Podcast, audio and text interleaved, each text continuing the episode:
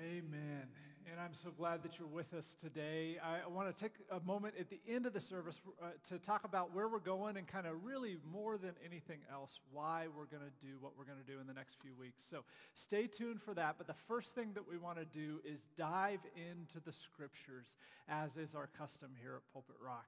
Uh, you'll remember after Easter, we started a series called One More Thing, where I used just the very cool, very cutting edge reference of the 70s TV show Columbo.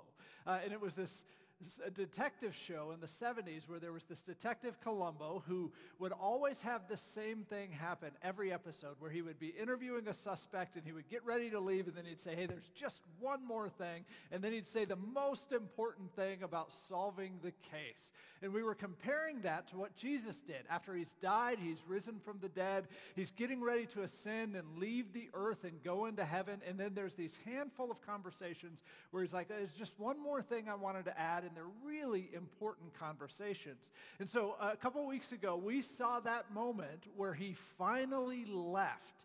Like he ascended into heaven, he's gone, he's no longer on the earth, and you may have thought that was his last word. But in true Columbo fashion, Jesus comes back to say just one more thing to a man named Saul in Acts chapter 9. So if you have a Bible, go ahead and find Acts chapter 9. What results in this conversation is uh, probably the most dramatic conversion story in all the Bible. Now, I'm going to use that word conversion uh, it, it, kind of, uh, when I hear it, it always makes me think it's very spiritual sounding, it's very complicated, but I really think there's something with this whole idea of conversion or finding faith in Jesus that often it's easy to miss, and it's really simple and beautiful. It's this idea that I was reminded of just a few months ago. I was uh, with my wife. We were babysitting for some of our friends, Nate and Katie Beth Huntley. Hello, Nate, Katie Beth, they're probably watching. Um, and we were babysitting their two adorable little girls, Allie Beth and Cora. And Cora is maybe three years old, and my son Grant, uh, who's 15, was playing hide and seek with Cora. And so Grant is sitting on the couch, so he says, the couch is base. I'm going to count to 10. You have to go hide. And Cora takes like a couple of steps after Grant's eyes are closed, and she crouches down behind a chair just a few feet away from Grant. And so I'm standing there. I'm like, well, let's just see how this goes. So Grant eventually gets to 10. He says, ready or not, here I come. And as soon as he says that, Cora jumps up from behind the chair and says, did you see me behind the chair? he, she didn't even give him a chance to look for her at all. And it was so adorable. And I, my first thought was, maybe we need to go over those rules a little bit again because I don't think she really understands it. But then I looked at her face and she it was so full of joy and she was smiling from ear to ear and she didn't care at all about the rules. She wasn't trying to win the game. What Cora wanted was to just be found. That's what she wanted. Uh, she couldn't wait, so she skips right to the end, and that, that, makes perfect sense when you're a kid. Why wait for it with all the hiding? Just skip to the fun part. Have you ever played hide and seek and no one found you? That is discouraging.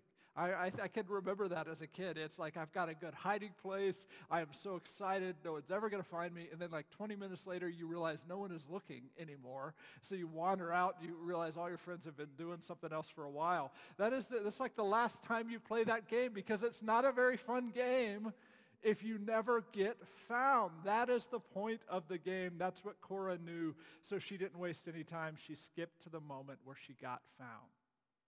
We talk about conversion.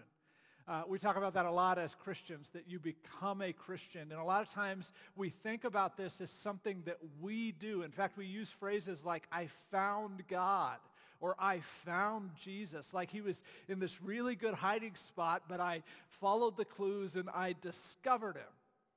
And I think what we forget is that Jesus is a lot more like Cora than he is like us. He loves being found by us. He's trying to get found by us, just like Cora was. And when there's this moment when uh, somebody says, hey, I, I think there is a loving God out there. I, I think about this Jesus. I, I think he actually is who he says he is. And they find faith for the first time. That is Jesus' greatest joy. I don't know if you've ever pictured the face of Jesus like when you found him for the first time or you, when you converted um, and said, hey, I, I believe he is who he says he is.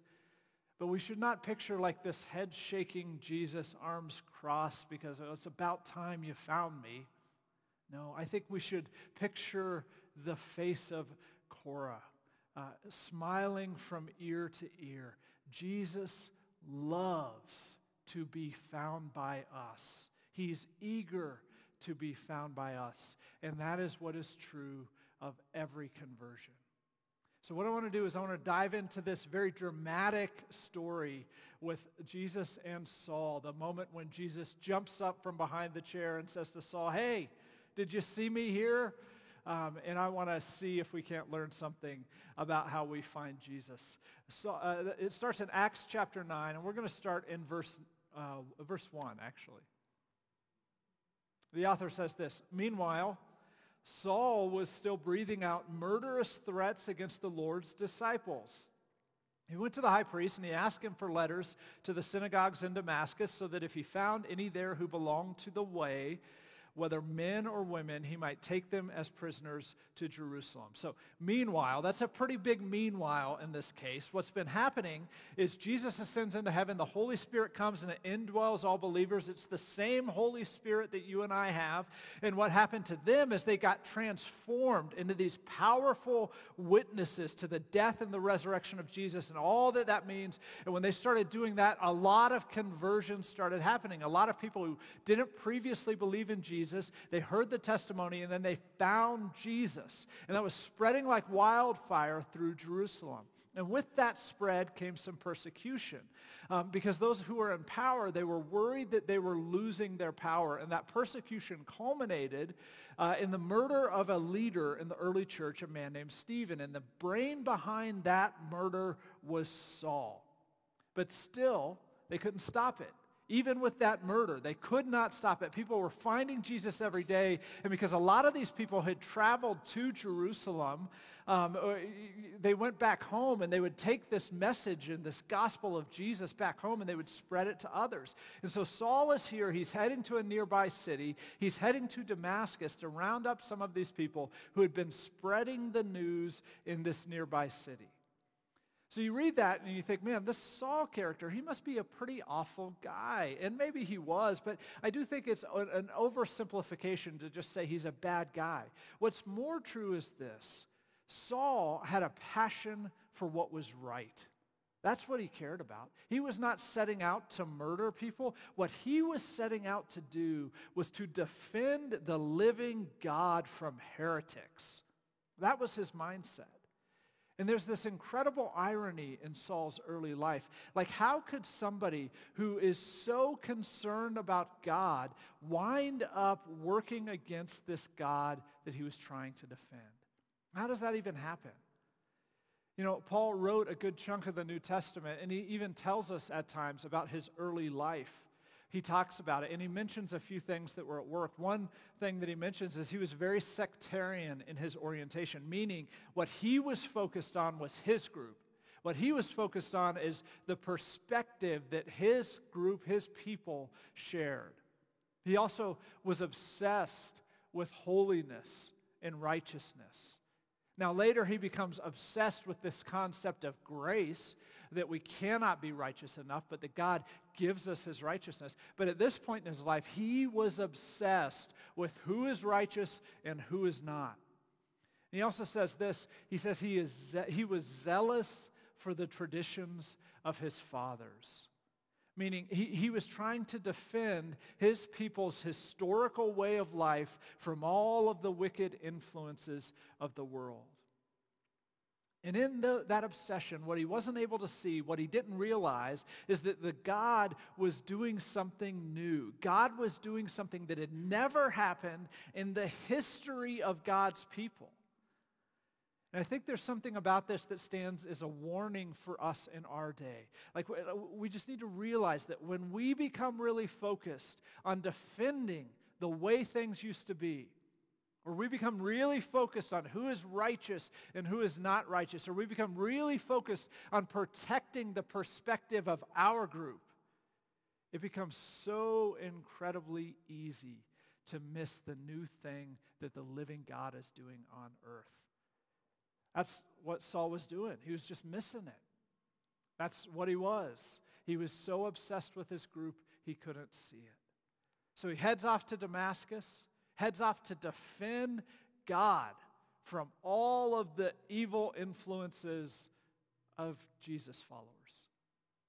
Verse 3. As he neared Damascus on his journey, suddenly a light from heaven flashed around him. He fell to the ground, and he heard a voice say to him, Saul, Saul, why do you persecute me? So Jesus, he's standing up from behind that chair saying, Saul, do you see me here? Here I am. He says, why do you persecute me? Notice his present tense. It's not like past tense, like I used to be alive. He is alive. And he's announcing that to Saul. Verse 5. Who are you, Lord? Saul asked. I'm Jesus, who you are, whom you are persecuting, he replied. Now get up and go into the city, and you'll be told what you must do. The men traveling with Saul stood there speechless. They heard the sound, but they did not see anyone. Saul got up from the ground, but when he opened his eyes, he could see nothing. So they led him by the hand into Damascus. For three days he was blind and did not eat or drink anything. Think, think about those three days. Like, think about all the thoughts that must have filled Saul's head. Like, this was the moment where it came crashing down on him that he realized that God was not who he thought he was, that he was wrong, that he actually, he had been opposing this God that he loved so much. These were the days that he realized just how short-sighted he'd been and how big God intended his kingdom to become. Because if Jesus was alive, then surely he was the Messiah, and this kingdom was not going to be anything like the kingdom that Saul expected. Now, the story takes a turn in verse 10 because none of us convert without a little bit of help from others. So God makes sure Saul receives that. Verse 10 In Damascus, there was a disciple named Ananias. The Lord called to him in a vision, Ananias. Yes, Lord, he answered. The Lord told him, Go to the house of Judas on Straight Street and ask uh, for a man from Tarsus named Saul, for he is praying. In a vision, he's seen a man named Ananias come and place his hands on him to restore his sight. Lord, Ananias answered, I have heard many reports about this man and all the harm he's done to your holy people in Jerusalem. And he has come here with the authority from the chief priest to arrest all who call on your name. But the Lord said to Ananias, Go. This man is my chosen instrument to proclaim my name to the Gentiles and their kings and to the people of Israel. I will show him how much he must suffer for my name. You know, it seems God is really telling this Jesus follower, Ananias, hey, you, you don't get to have enemies here. That's not part of the kingdom. Now, you know, if ever there was an enemy, of God's people. It was Saul. Ananias is not wrong. But God says, listen, I love being found by anyone, by everyone. And that's why uh, as believers, I think we just, we have to root for people as much as God does. Because as soon as they find him, they become our brothers and sisters. That's what happens here. Verse 17, then Ananias went to the house and entered it. Placing hands on Saul, he said, Brother Saul, the Lord Jesus, who appeared to you on the road as you were coming here, has sent me so that you may see again and be filled with the Holy Spirit. Immediately, something like scales fell from Saul's eyes, and he could see again. He got up and was baptized, and after taking some food, he regained his strength. Saul spent several days with the disciples in Damascus. And Saul, he begins to be known by his Greek name Paul, and he begins to be this defender of grace and the strongest advocate for including anyone at the table who finds Jesus, even and especially those unholy Gentiles like us. That's all of us.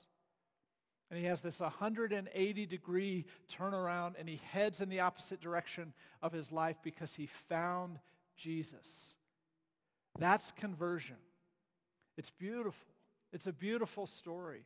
And it's so dramatic. It gives us this picture of what finding Jesus is about. And every conversion I know is different. Every one of our stories of conversion is going to be a little bit different. None of our stories are like Saul's story.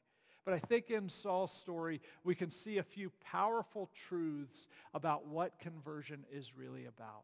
This is the first one that I would notice. First of all, there is no conversion without humility. There's no conversion without humility. Now, in Saul's life, Jesus introduces it like all at once, right? And I'm so thankful that often with us, he is a bit more gentle. But that humility is necessary. And Saul has this moment where he realized, I have made a terrible mistake. I was trusting myself. I thought I knew what mattered. And all at once, he found out how terribly wrong he has been. And I bet that really stung. It stings all of us. And there was these three days where he was left with this awareness that God was actually here on earth. And because of his arrogance, he missed him. And that had to sting. But that moment of humility, it's, it's for all of us, that is a part of conversion, is we don't find Jesus without humility. That leads to the second part of this, though. The second part of every conversion is this. There is no conversion without seeing Jesus as the answer. Seeing Jesus, not ourselves, but seeing Jesus as the answer. And you get a picture of Saul that he's working so hard to honor God, to do something worthwhile, to protect God. He had this zeal, the sort of zeal uh, that someone who thinks they can actually succeed has. And his zeal was for righteousness. And then all at once he realizes, gosh, my most brilliant, passionate efforts produced nothing, produced worse than nothing. They produced the opposite. And he had this realization that if he was going to find life, that if he was going to figure out the spiritual thing, it was going to have to come from somewhere outside of himself. And here, standing in front of him, is the living Jesus. And either Saul was going to go back to his Saul-centered plan uh, of trying to effort his way to God, or he was going to trust that this answer was going to be found in something else and specifically found in Jesus. And that is a part of every con- conversion, that realization that we need saving, and the saving is going to have to come from somewhere outside of ourselves. Saving from sin, from brokenness, from purposelessness. We need saving from that. And if we're going to have a spiritual life, that we in and of ourselves are not up to the spiritual task. And that's the third thing that we see in Saul's life. After this moment of humility and then this moment where he begins to trust that maybe Jesus has the answer instead of him, there is a third thing that we see. He turns from what he is doing to what Jesus wants for him. There's like this tangible redirection in his life. Saul was a man on a mission. He knew exactly what he wanted to do and how he wanted to do it, and he immediately cancels that mission and he heads in a new direction, which makes sense if you just realize that your arrogance has gotten you in trouble and you don't know how to save yourself. You know, Jesus calls that turning repentance, which is another word that sounds really spiritual and complicated, but it's just, it's a part of every uh, conversion. Our life just gets reoriented. We start caring about things that maybe we never cared about, and we turn towards those things that Jesus wants for us. So there's a moment of humility then there's trusting that Jesus is the one with the answer. And then there's this turning. That's conversion in a nutshell. That's what it's all about. That's how we find faith. We kind of get over ourselves, first of all, and then we trust him, and then we just start following him as best we can. That is conversion. Now, if, if you're not sure like kind of where you stand with God or really where you stand with Jesus or what you think about him, can I just, I just want to talk to you for a moment because this is a conversion story. There is a God behind it all. And I know it's hard to believe sometimes because this world is so convoluted and so complicated. Sometimes it is hard to see, but I, I know this too that in the quietness of your heart, you know that we're not alone. We have not been left alone. And the good news is this, not only is God there, not only does he exist, but he is really good. And he genuinely loves you. He genuinely is interested in you and he knows you. And his biggest hope is that you would find him that you would uh, discover him and that he could walk with you through all of the ups and all of the downs that are to come in your life. And the, uh, the reality is, even at the end of our lives, even after death, that he is still there. And we believe all of this because we believe that he came to earth that he was Jesus. And he lived and he died for our sins and he rose from the dead so that we could know that this broken and convoluted world is not all that there is, that there's more. And if you've been feeling maybe a little bit of humility of heart like Paul got all at once, or if you've been feeling like maybe your pride's not helping you and maybe if there is an answer for your life that it's going to have to come from someplace else, if you're feeling like maybe you need to turn away from some things, like, I want you to know what's happening in that moment. That that is Jesus trying to get your attention. That is Jesus standing up from behind the chair saying, hey, do you see me? I'm really here. And we experience conversion, that word, when we just say yes to Jesus. We say, I believe that you're actually there. I believe that you've forgiven my sins, that you love me, that you are restoring me. And the Bible tells us that when we do that, that same Holy Spirit that filled the early believers fills us, and we learn to walk with him day by day, walking with God in faith. And wherever you are, if you have never had a conversion moment, like I just want to invite you, just consider that he's standing up in your life saying, hey, do you see me here? Just like he did for Saul those years ago. And maybe just say yes to him. And if you do, please talk to others about it. Talk to us about it. You can even talk, I think there's something in our little chat thing online that you could click on or something. Uh, or just email me personally. Uh, the, the point is this, there is a God who is so eager for you to find him. Now, if you've already had a conversion moment, like uh, many of us, you, you say, I found Jesus years ago. I want to say something very important to you too. And it's this, what is true of conversion moments should be true of every moment. And so in some sense, this life with Christ, it is kind of like a long conversion moment. Just like there's no conversion without humility, there's also no walking with Jesus without humility. I don't know, do you see yourself in Saul on the road to Damascus? I sure do. Like he felt so, so justified. Like he was so confident in the rightness of his perspective. Then Jesus shows up and suddenly it's like he seems really foolish all of a sudden. Are there areas in your life where you have that same sort of confidence, just so confident in the rightness of your perspective? Maybe it's a political perspective. There's a lot of that going around. Maybe it's a theological perspective that you're just so confident.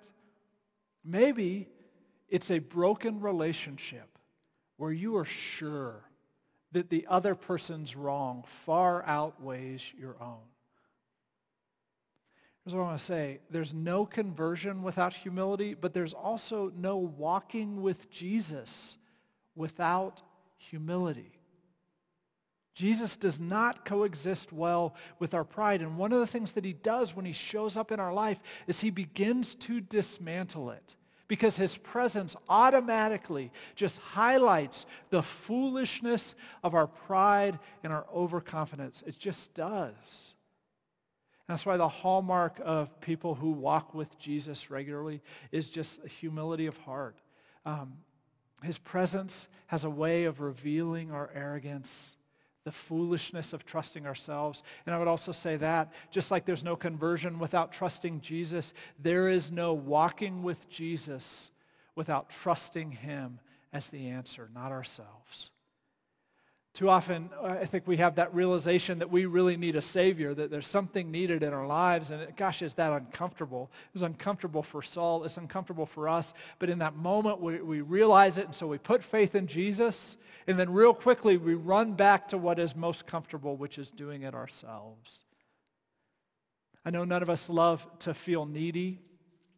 Um, but those who walk with Jesus are able to live with and just embrace that uncomfortable truth that we really do need him and not just for salvation but daily dependence that that's what we need. Without his daily help we become these unwitting victims of our own brokenness. And that forces us to turn to him again and again. And that's also true. Just like with conversion uh, there has to be turning to Jesus. It's also true that there is no walking with Jesus without regularly turning towards him. Again and again, because we drift again and again. And maybe those of us who need to hear this message of conversion most are those of us who are most confident in our conversion experience because that turning was never intended to be a one-time thing, right? It's actually intended to be a daily thing. So there's humility, there's trusting Jesus, not ourselves, and then there's turning again and again towards him. That's how we find Jesus, but that also is how we walk with him. And it's great for us to be able to say, hey, I found Jesus. I, have I've converted years ago. I found Jesus years ago. But I think the better question for us is, are we finding him today?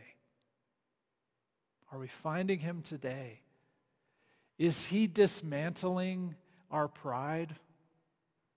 Are we less dependent on our own efforts? Are we becoming more dependent on his guidance?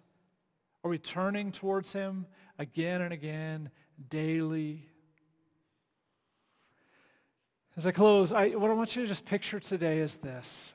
The face of Jesus popping up in your life. You could even picture that, that hide and seek illustration. Picture it like Cora's face in that game, popping up from behind the chair, so delighted at the hope that you would find him.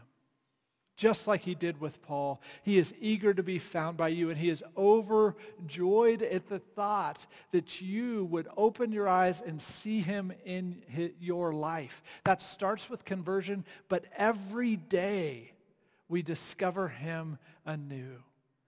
And that's what creates in us the humility and the trust and the turning. And my prayer for you today is that you would just simply discover Jesus, even if you have already. Let me pray this over you. Lord, we trust that you're there. We trust that you are eager to be found by us. God, give us humility of heart. It's hard for us, but create that in us. God, give us trust that you have answers, you have guidance that we need to find. And Lord, give us repentant hearts, hearts that are quick to repent, that turn often towards what you have for us. In Jesus' name I pray, amen.